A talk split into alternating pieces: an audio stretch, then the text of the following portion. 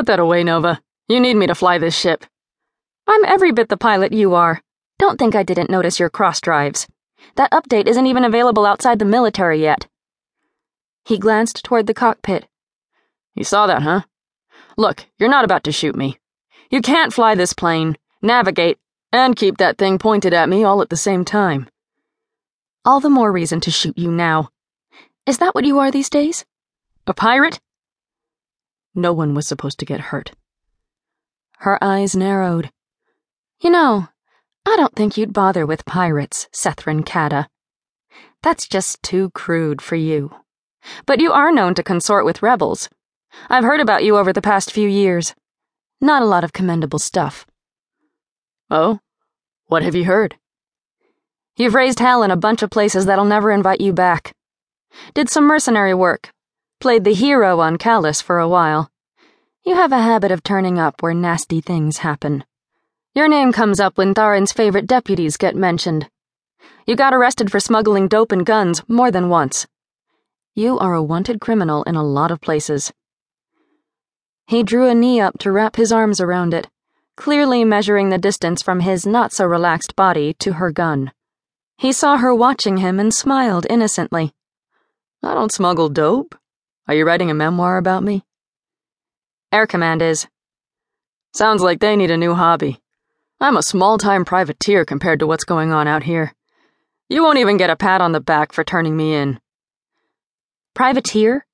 Those people back there are dead because of you. Union agents shot.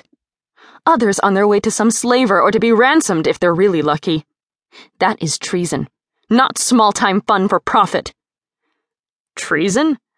I don't remember pledging allegiance to anyone lately.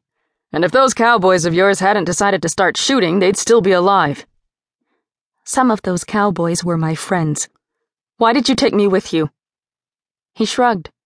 I couldn't let a woman. There were two dozen other women aboard. Don't patronize me. Well, maybe I wouldn't have taken you with me if I'd remembered what a handful you can be. He smiled disarmingly. It didn't work. Since you know all about me, let's talk about you. But put the gun down, will you? It's got a touchy trigger. Nova studied his lazy pose for a moment, knowing very well that he would uncoil and snap up her gun the moment she set it aside. Instead, she lowered the weapon without removing her finger from its trigger. Thank you, he said. I have to say, this is a fine welcome for an old friend. Will you not give us a kiss to say hello? We were never friends. I recall differently. I was a virgin before I met you. I swear. Yeah, right. He smirked. Last time I saw you, you were pointing your academy pistols at anything that moved. I see they give you real guns now. First Lieutenant Nova Whiteside. You're familiar with my record also. I kinda like mine better. You've climbed the ranks over the years. She tilted her head, unable to restrain her curiosity about what had brought them together in this strange circumstance. It's been a while since you quit, hasn't it? Six years. He leered at her. You've grown up. Nova's hand strayed to her already tightly buttoned collar. And you've grown even more disrespectful. He leaned forward, uncomfortably close. Is there anything nice forthcoming here? Like, hello, Seth, good to see you.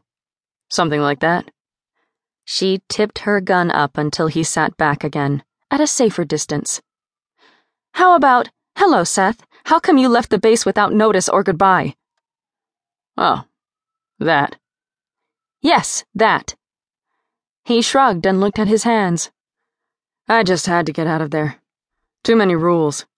I couldn't keep them all straight in my head. So I jumped. They couldn't teach me anything else. That's just it. You were brilliant in every way, at the top of your tier all the time until you screwed up. You weren't so bad yourself, love. I am not trying to flatter you. You could have joined Air Command too.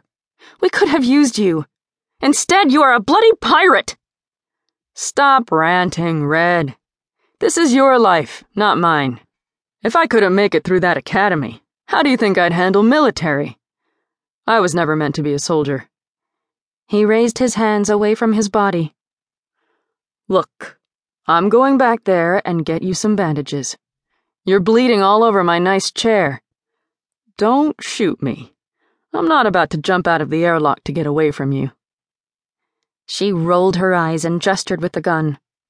He rose with fluid grace, and she watched him walk toward the rear of the cabin to search through some bins. He wore comfortably shabby leather trousers and a loose shirt, looking every bit the pirate. His lithe body had changed little in the years since she had last seen it. In her bed. On the day when, after a long shift of maneuvers and exercise, she had returned to the base to find him gone. They both trained under the same instructors, not far from graduating from Air Command's advanced flight training while pursuing additional studies. Seth had an intuitive understanding of people and retained entire volumes of histories, languages, and customs of the worlds he studied. His own interests leaned toward weapons and navigation. Their shared passion for aviation was boundless. She had at first been taken by his looks. His effortless grace, so different from the awkwardness of her human friends, was not easy to ignore.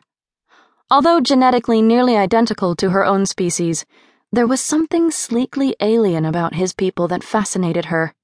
There was no wasted movement, no incomplete gesture. The apparent laziness of his fine tuned body belied the fact that he could strike like a snow cobra when moved to do so. It served him well, and he often took over instruction for hand to hand combat training. That Seth had been older than her classmates and also worked as a tutor while completing his advanced standing made him even more attractive to Nova. She had grown up on one military installation after another, while her parents were assigned to wherever the need was greatest. Their only child was always closely guarded, always under the stern eye of her father, who made it clear that a dalliance with another pilot, especially one who was not human, would not be tolerated.